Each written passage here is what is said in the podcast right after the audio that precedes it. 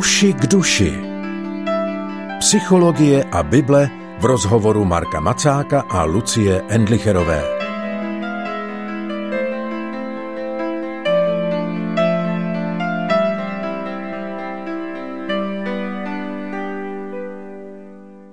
Známá znělka ohlásila pořad Uši k duši, týdeník, ve kterém se pravidelně setkává moderátorka Lucie Endlicherová a její host, psycholog Marek Macák. I dnes je situace stejná. Marko, vítej ve studiu. Ahoj. Ahoj. My se už několik týdnů věnujeme životu trojice, životu s trojicí v trojici. Zatím jsme se hodně bavili o Bohu jako otci. Dnes chceme otevřít téma, které zdá se by mělo být člověku nejbližší, totiž podívat se na Ježíše, Božího syna. Je to skutečně tak, že právě proto, že se Ježíš stal člověkem, tak je pro nás nejpochopitelnější tváří Boha? Myslím si, že ano. Ježíš jako Bůh s námi je pro nás v našem jazyce a v našem bytí nejuchopitelnějším vyjádřením podstaty a charakteru Otce tom si myslím, že pokud někde máme nejasno v tom, kdo Bůh je, jak jedná a jak se má ke mně jako k člověku, tak je vždy potřeba se umět vracet zpátky k Ježíši, protože to je takové to, jestli mluvím o nějakém vyvažování v našem pohledu na Boha, tak to těžiště, kolem kterého se naše porozumění a prožívání Boha, kolem kterého se točí, tak je Ježíš Kristus. A zároveň, když se podíváme na Ježíšovo vystupování, tak jak ho zaznamenávají evangelia, tak je tam přece spousta situací, kdy je jeho chování nesrozumitelné. Když mluví s Nikodémem, tak mu Nikodém klade otázky a Ježíš mluví úplně po jiné lince. To stejné při setkání se samařskou ženou. Ježíš není někdo, kdo by byl srozumitelný a odhadnutelný. No a v tom dobře vyjadřuje charakter otce. Mi přijde, že to není o tom, že by jako nám zjednodušil to vidění hospodina, nebo že by nám ho přeložil do nějakých jako jednoduchých vlastně vzorečků nebo vzorců, ale že je to spíš Bůh, Bůh nejlépe viditelný, nikoli v Bůh jednodušší, jo, v tomhle tom. Možná je tam ještě víc vyhrocené, protože můžeme teoretizovat, co Bůh nad náma, proč stvořil zemi, proč se děje neštěstí a utrpení a tak, ale něco úplně jiného s ním sedět a domluvat se s ním na tom, co znamená žít opravdu smysluplný nový život, který on přináší, anebo s ním stát venku obklopen dalšíma lidma a řešit, co teďko řekne ve chvíli, kdy mě chce většina lidí ukamenovat. Tam není Bůh srozumitelnější, tam je Bůh ale daleko blíž a ta situace je daleko víc vyhrocená, i ta zkušenost s ním je daleko víc na tělo. Takže si myslím, že v tomhle smyslu Ježíš je nejzřetelnějším zosobněním toho, jaký Bůh ve své podstatě je. Když jsme vstupovali do tématu věnovaného Bohu Otci, tak jsme mluvili o tom, že se často říká, že takový, jaký byl pozemský otec, tak tak vnímáme hmm. svého nebeského Otce. Je nějaká podobná paralela taky při vnímání Ježíše jako božího syna? Mě to teďko napadlo, jak jsem se připravil na to téma, že vlastně, a to trošku vycházím jako z psychologie, možná psychologizuji, ale vlastně to vídám i jak u sebe, tak u třeba svých klientů, přátel, že my totiž nepřenášíme do svých vztahů zkreslení nebo nějaké předpoklady, často neopodstatněné nebo emoce, které vycházejí jenom z našich vztahů s rodiči, ale i z různých jiných vztahů, které máme, rivalitní vztahy se sourozenci, špatné nebo dobré zkušenosti s přáteli, když jsme byli malí, pocit, že jsme přijatí tak jako obecně skupinou, nebo naopak, že jsme naprosto nepřijatelní, protože máme křivý nos, anebo jsme neumíme sportovat. Jo, prostě nějaká ta rovina, která nás formuje ve vztahu k druhým lidem, tak si myslím, že se může zračit i ve vztahu k Bohu, v synu. A v tomhle smyslu někdy tam přenášíme ten otcovský obraz nebo mateřský, ale myslím, že přehlížený často bývá třeba obraz nějaké třeba rivality podřídit se Kristu, dát mu prostor a jednat v jeho jménu nebo jednat v jeho charakteru, v následování jeho, znamená dát mu dát mu prim, jo, dát mu první místo před sebou.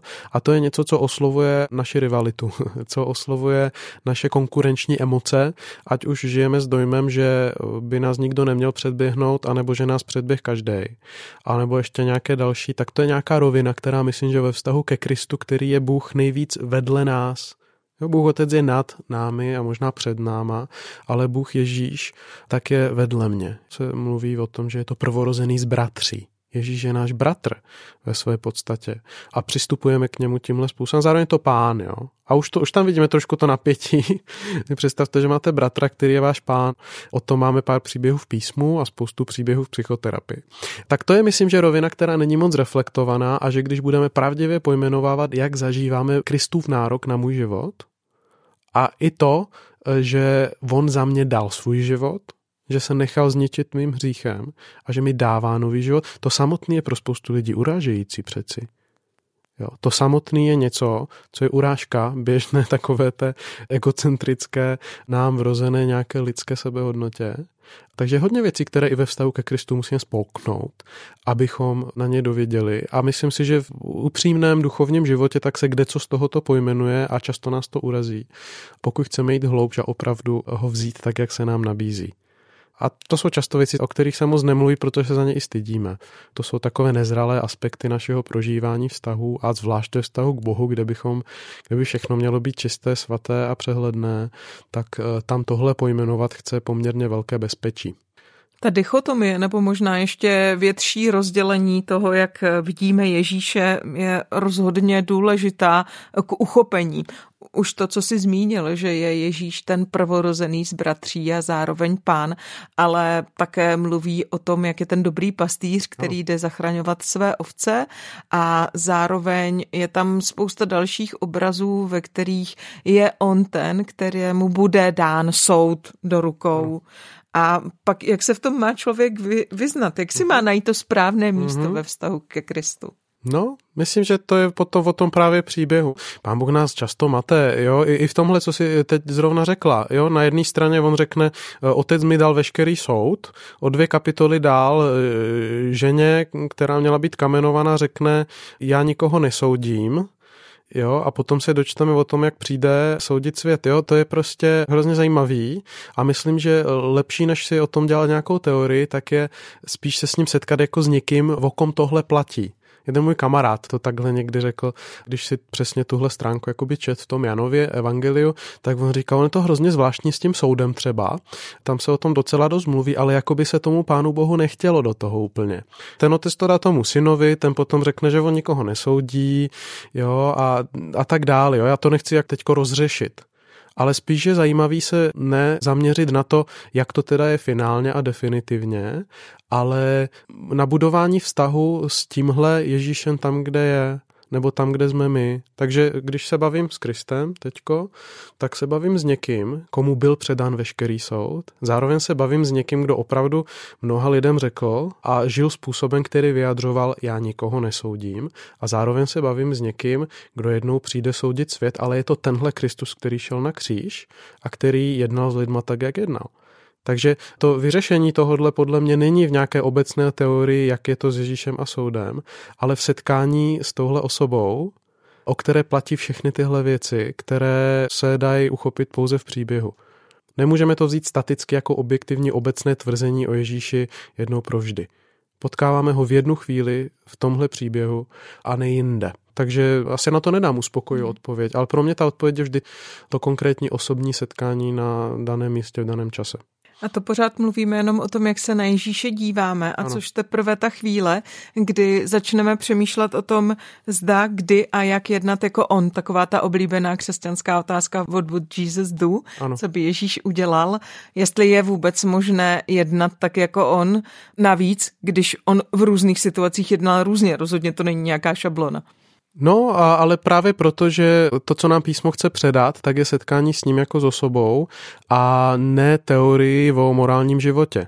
To tam zaznívá trochu, ale není to rozhodně podstata písma a v tom smyslu je to takový dvousečný, protože what would Jesus do, co by udělal Ježíš, tak je něco, co se ptáme někdy až moc málo a měli bychom se víc zaměřit na nástránku následování Krista, protože jeho život je náš život. Já za chvilku přečtu něco z Lutera, co o tom moc pěkně mluví o tom, že jeden z postojů, jak číst evangelium, je o tom, že my čteme příběh někoho, kdo je naším osudem. Čteme příběh někoho, kdo, když vstoupíme do nového života, tak čteme svůj příběh. Moje nejhlubší já je Kristus. Kristus je forma nebo tvar té osobnosti toho života, do kterého já jsem povolán. Zároveň ale musí tam zůstat neustále vědomí distance, že já Kristus nejsem. On je nejlepší vyjádření toho, kým já jsem povolán být, ale já nejsem Bůh. Ale dostávám podíl na jeho životě. Takže to je něco, v čem nemůžeme úplně jednoduše si to přenést z jedné situace do druhé. Musíme proto tomu písmu se učit také trochu líp rozumět, protože když třeba vidím, že Ježíš v jednu chvíli naběhne do chrámu a dělá tam pořádky, tak si nemůžu myslet, že kdykoliv ve svatém zápalu pro nějakou eh, morální věc budu protivný, takže jsem jako Kristus. To je složitější v tomhle. Když jsme se bavili o otci, tak jsme mluvili také o tom, jestli je nějaká stránka vztahu s otcem, kterou nějaký náhled na Boha Otce, který máme v dnešní době pěstovat, který třeba přehlížíme. Je něco takového také směrem k synu? Je to to, co říkáš, následování Krista, ono what would Jesus do, nebo je to ještě něco dalšího? Následování Krista podle mě určitě, ale ne v té jednoduché formě What would Jesus do. My totiž musíme prohlédnout až eh, k podstatě jeho osoby, tomu, jaký on je a, a poznat se s ním jako s někým, abychom získali uh, schopnost vnímat, co asi on teďko chce dělat skrze mě v danou chvíli. To není jenom prosté kopírování toho, co někde čtu, to je vycházení z porozumění toho jeho motivu, nakolik je to možné, z porozumění toho, jak on myslí, jak on cítí. Toho, že když vidí člověka, který je po uši ve svém hříchu a bojí se ostatních lidí a oni ho ještě přitáhnou, aby si to s ním vyřídili spravedlivě, biblicky, tak v tu chvíli on vnímá lítost a ty lidi pošle domů. A zároveň mě neopomene a zároveň mi neřekne, tak si dělej, co chceš. To je osobní setkání. V tomhle je to fakt o nějaký poznání osoby, ne o kopírování nějakého textu. Stejně když máte dobrého nějakého přítele nebo někoho dobře znáte a záleží vám na sobě, tak prostě vám v různých situacích naběhne. Takhle by se na to on podíval, tohle by on teď řekl. Prostě ho znáte. Máte ho uvnitř, jo? A pro mě je to biblický obraz, který vychází z toho, když Ježíš říká, já jsem kmen, vy jste ratolesti kde se učíme v něm kotvit, kde se učíme, z něj se stává taková, takové jako slunce našeho života, kolem kterého my se točíme jako jedna z těch planet. A tak, jak člověk posedlý sebou je zvyklý přemýšlet hodně nad svými pocity, hodnotami, potřebami, jak mi je komfortem a tak, tak člověk, který začne mít těžiště v Kristu, tak mu daleko více naběhují otázky, co on teď chce, o co je mu jde, co on chce udělat, co teď chystá, jak on se teď chce přiblížit, co by on řekl, a najednou vy se stáváte takovou trubkou prostřednictvím, které boží jednání se může tak prolamovat do světa a, a v tu chvíli Kristus jedná skrze vás. Nežij už já, ale žije ve mně Kristus. To je pak něco, co se stává každodenní realitou, ale to je běh na dlouho trať. A to je možná dobrý čas na ten zmíněný úryvek, který to vyjadřuje asi nejlépe. To mě velmi potěšilo, jak jsem se teď připravil, tak jsem četl trošku Lutera a on tam jednu chvíli přirovnává vztah ke Kristu, k vztahu manželskému, k vztahu splynutí dvou, a je to velmi výstižné, jak to vlastně popisuje a myslím, že to dává jednak dobře do perspektivy vztah ke Kristu, člověka ke Kristu, ale také vztah manželský jako takový. Luther říká, jak říká svatý Pavel, Kristus a duše se stanou jedním tělem. Tak také jejich statky, štěstí, neštěstí a veškeré věci se stanou společnými. Takže to, co má Kristus, stane se vlastním věřící duši a co má duše, stane se vlastním Kristu. Kristus pak má veškeré dobro a spásu, ty se stávají vlastními duši. Duše pak je obtížena veškerou neřestí a hříchem, ty se stávají vlastními Kristu. Zde nyní dochází k radostné výměně a sporu. Jelikož Kristus je Bůh a člověk, který ještě nikdy nezhřešil a jehož dobrota je nepřekonatelná, věčná, všemocná, tak když si přivlastňuje hříchy duše skrze její snubní prsten, totiž její víru, dělá, jako by se jich sám byl dopustil, takže hříchy jsou jim pohlceny a musí se v něm utopit. Není třeba nic dodávat, jen pozvat k poslechu pořadu Uši k duši zase za týden. Pro dnešek se loučí Lucie Endlicherová a Marek Macák.